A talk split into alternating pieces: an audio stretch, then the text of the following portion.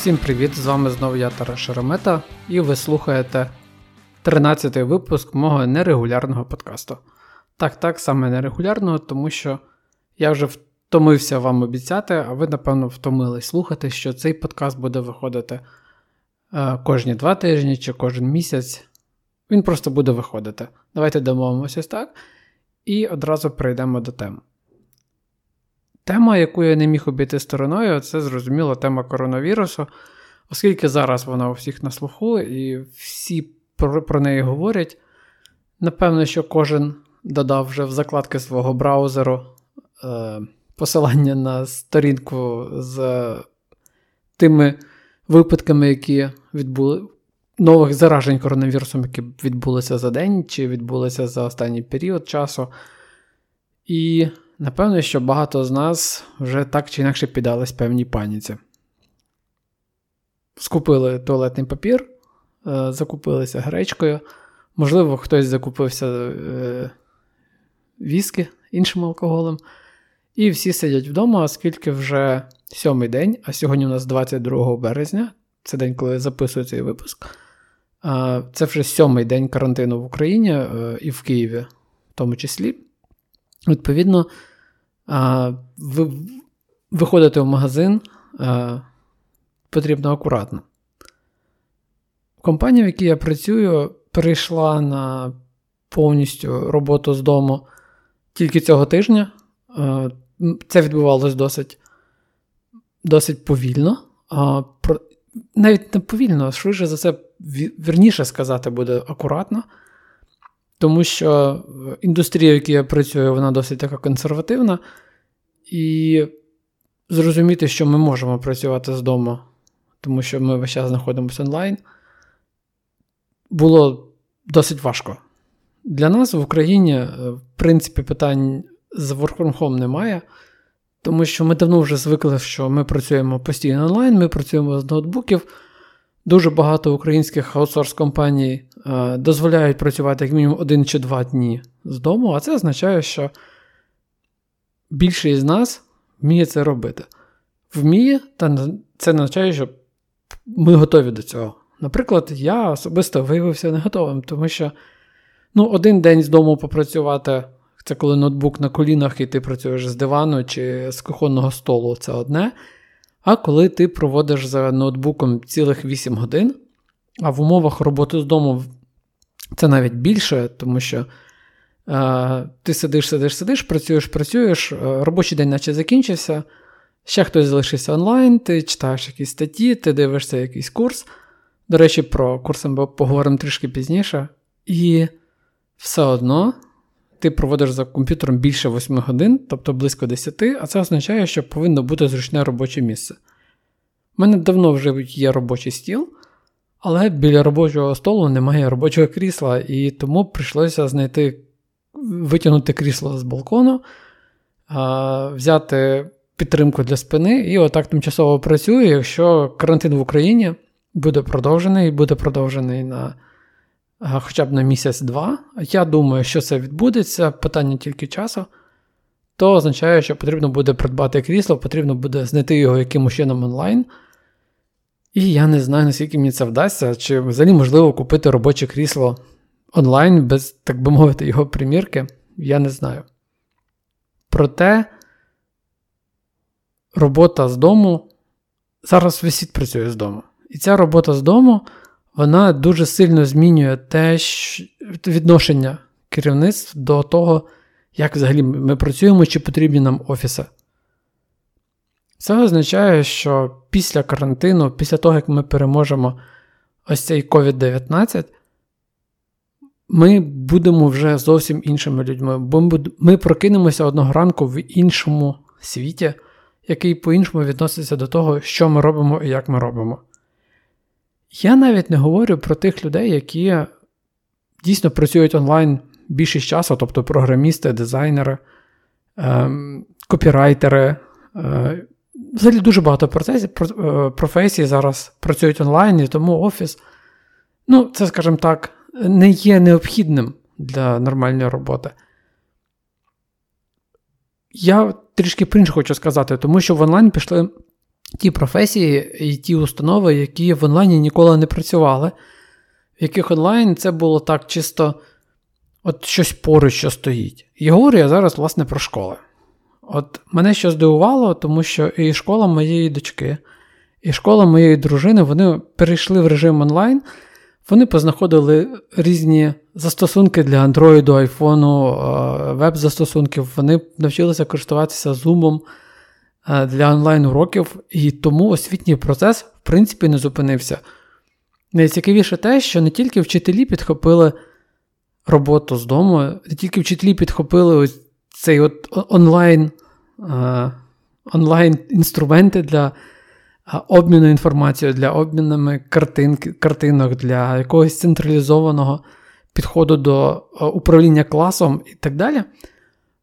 Скільки батьки разом з дітьми так само від цього отримують певного, певного роду задоволення. Тобто в цьому виникає така собі ситуація, коли е, для дітей такий освітній процес виглядає навіть дещо цікавішим, ніж е, процес, так би мовити, офлайнового навчання, коли ти ходиш кожного ранку до школи і там працюєш.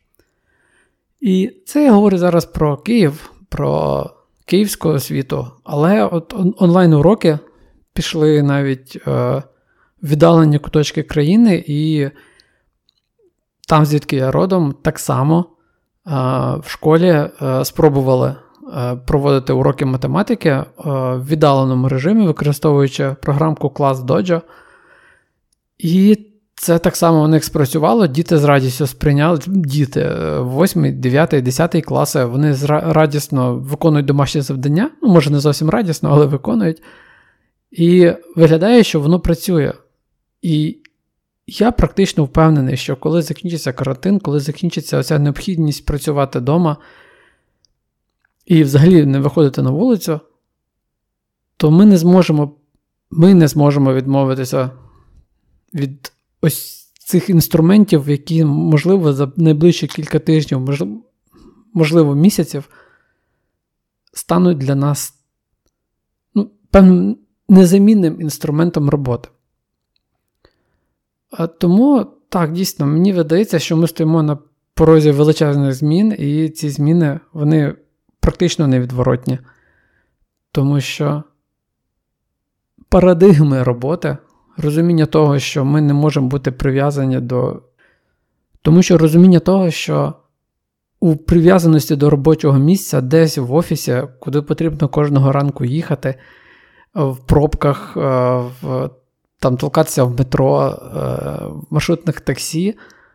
В цьому просто немає необхідності. І для чого знущатися над собою, якщо ми можемо працювати е, з будь-якої куточки планети? Взагалі, е, якщо говорити глобально і займатися зараз таким собі, такими собі науковими припущеннями, мені видається, що після того, як ми подолаємо коронавірус, дещо зітруться кордони між країнами. Нам більше, Тому що змін зазнає все, починаючи від просто е, щоденних ритуалів кожної людини, сім'ї, компанії, і закінчуючи економічними процесами, тому що COVID-19 буде впливати на все. Він вже впливає на все. Тому давайте подивимося, давайте тримати руки в чистоті, давайте будемо берегти себе, а я піду до інших тем. Наступна тема, про яку я хочу поговорити, це те, що інколи ми, як програмісти, дуже хочемо влаштовувати собі певні перевірки. Такі, ну, навіть не перевірки, а просто додаткове навчання, додаткова практика. Хтось сидить на хакі ранку, хтось літкод, хтось придумує собі завдання з голови. Я вирішив, що, напевно, добрий, е, добра практика це виконувати тестові завдання, які ми пропонуємо кандидатам на посади програмістів в нашій компанії.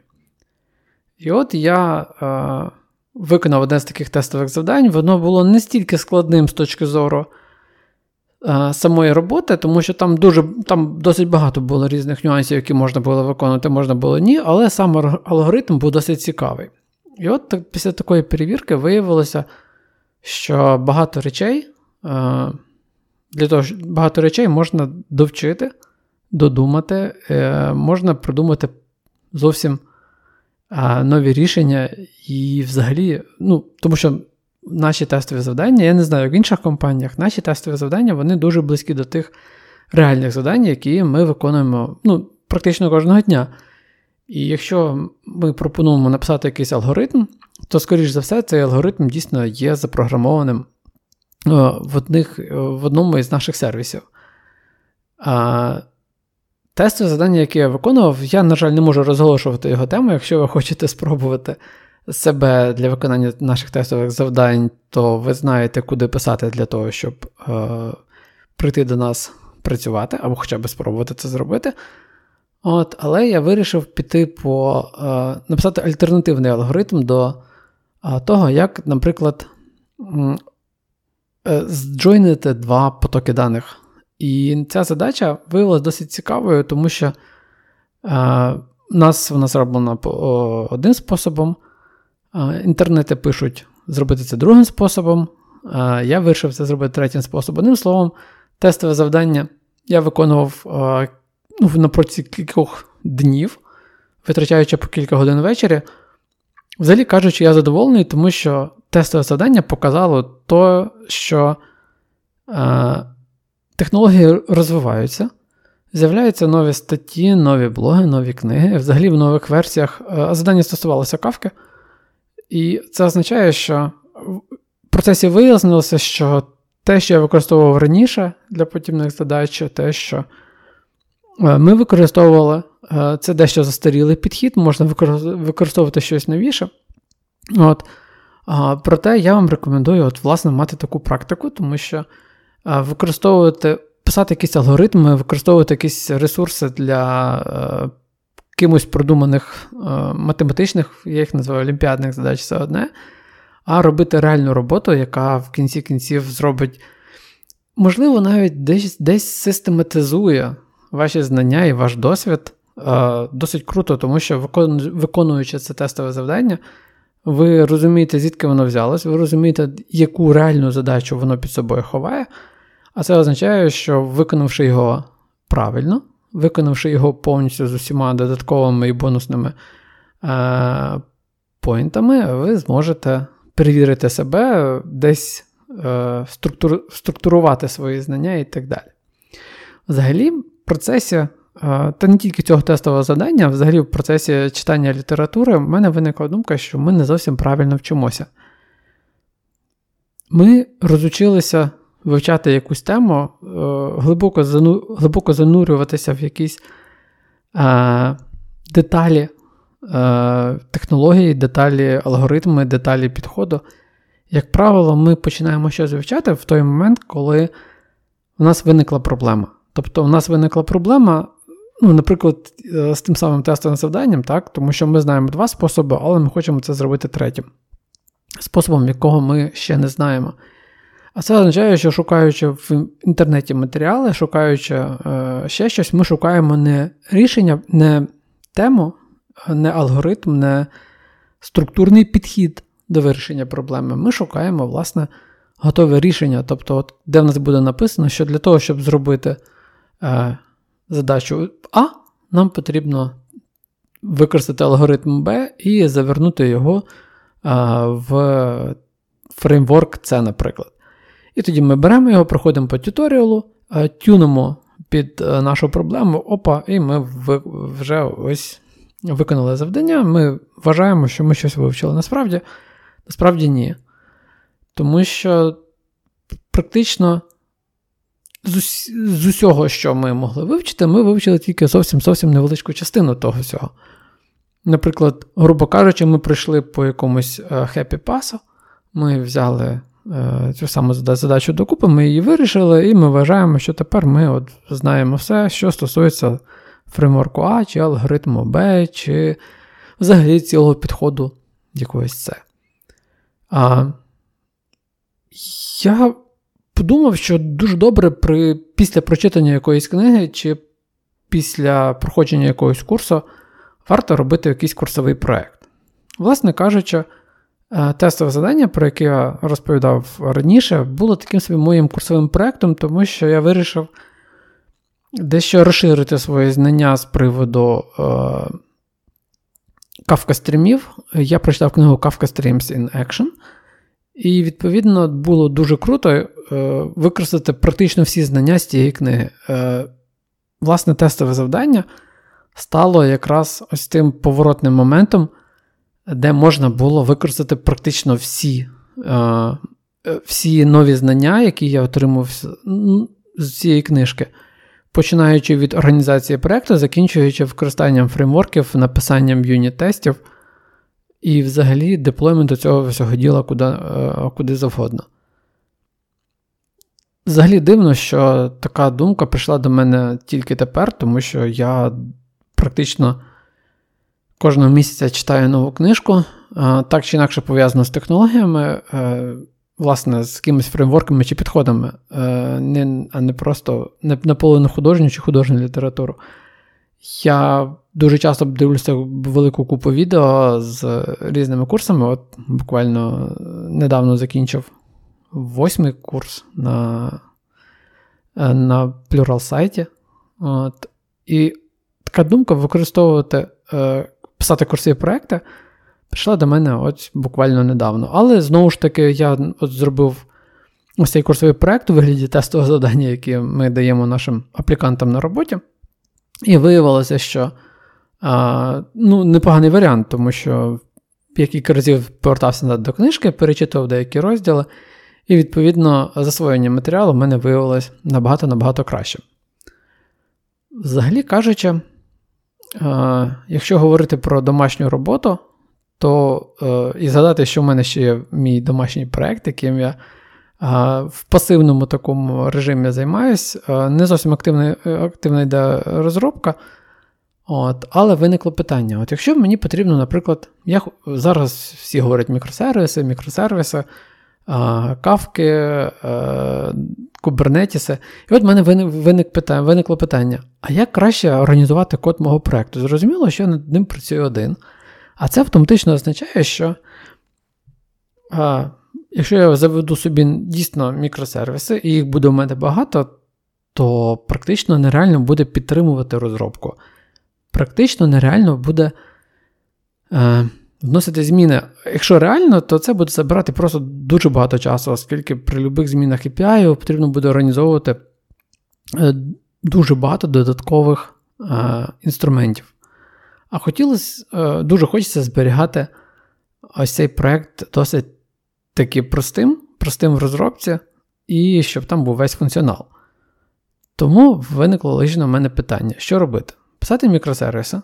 Тобто, коли в мене буде окремі окремі сервіси, сервіси будуть е, знаходитись в окремих репозиторіях на GitHub, і, відповідно, я буду вносити зміни в один сервіс, після цього я буду робити зміни в другий сервіс. Якщо потрібно, буду перетягувати дані. Мені буде потрібна якась система зборки цих всіх сервісів і так далі і подібне. І проблема ж не з самою системою зборки, а проблема з тим, що мені потрібно буде налаштувати єдину систему зборки, щоб переглядати якісь залежності між сервісами і так далі. Це був один вибір. Е, другий вибір це було писати просто моноліт, е, величезний моноліт, в якому буде дуже багато коду, дуже багато модулів. І все буде запускатися просто в одному докер-контейнері. Ну, можливо, не в одному, можливо, можливо в декількох, але основний функціонал а, проєкту буде знаходитись в одному єдиному сервісі. Можливо, якісь будуть супутні сервіси, там, типу email-сервіс, сервіс авторизації, можливо, ще щось, і це все. От. Третій варіант, який я розглядав, і до якого я, в принципі, і не прийшов, це монорепозиторій. Тобто, коли в нас є е, один GitHub репозиторій, в ньому знаходиться дуже багато, ну, верніше, не дуже багато, а всі необхідні сервіси, їх багато. От, е, Вони зроблені всі, як то кажуть, по канонах, е, як нам е, пишуть в інтернетах, як правильно робити мікросервіси. От, Але при цьому е, буде один система деплойменту. Знову ж таки, монорепозиторій це не тільки мати один єдиний гіт е, репозорій на GitHub, А це також мати дуже багато різних інструментів, е, включаючи е, можливість роби, тягнути в IDE єдиний сервіс, а не всі, всі, разом. І отже, я подумав, що вибирати.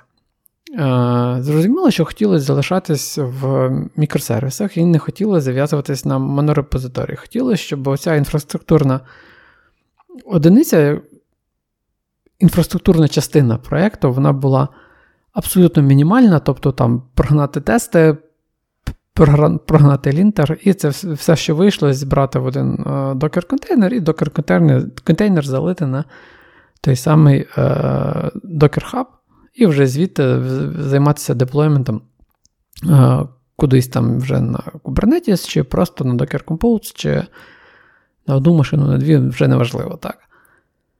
А, Мій вибір впав на все-таки на мікросервіси. Тобто, в мене будуть е, близько поки що п'яти е, сервісів, чотири з яких будуть дійсно мікро.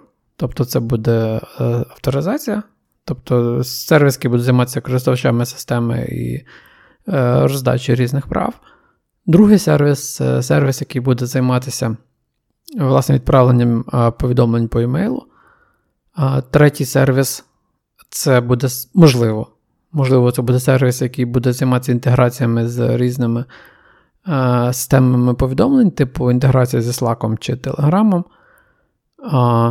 Я забув, який буде четвертий невеличкий сервіс, хоча я думаю, що це буде система якогось моніторингу, от внутрішнього моніторингу системи, щось схоже на бек-офіс. І основний сервіс це буде великий моноліт, в якому будуть жити всі-всі-всі весь-весь-весь функціонал, який мені буде потрібен в проєкті. Е, з усіма бібліотеками, з усіма утилітками, з усіма деплойментами, і деплойтись воно буде відповідно у вигляді одного докер докер контейнеру. Я ще не вирішив, куди це буде Kubernetes, ще це буде щось простіше. Це я, Цю штуку я вирішу пізніше.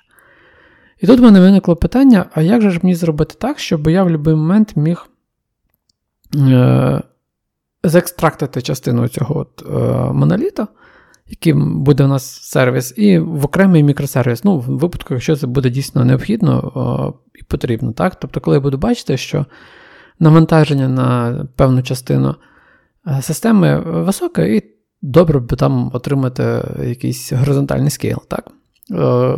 Scalability. Тут мені на допомогу прийшла стаття про package internals. Так, я думаю, ви ще пам'ятаєте, що свій проект я пишу на Golang, а це означає, що я можу використовувати пакети, і в пакетах є така властивість, як internal.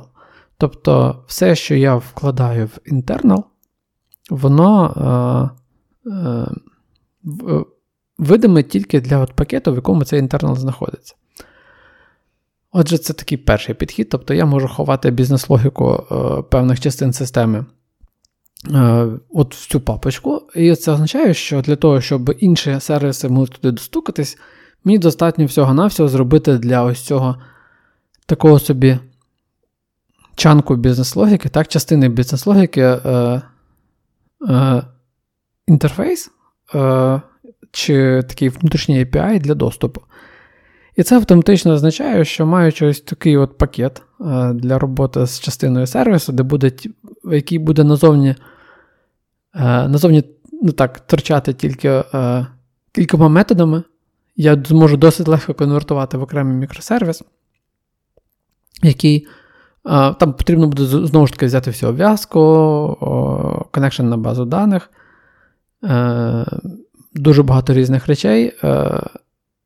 І просто скопіювати ось цей пакет, забрати від нього вже internal, тому що вже там ця папочка буде не потрібна. І таким чином я отримую окремий мікросервіс.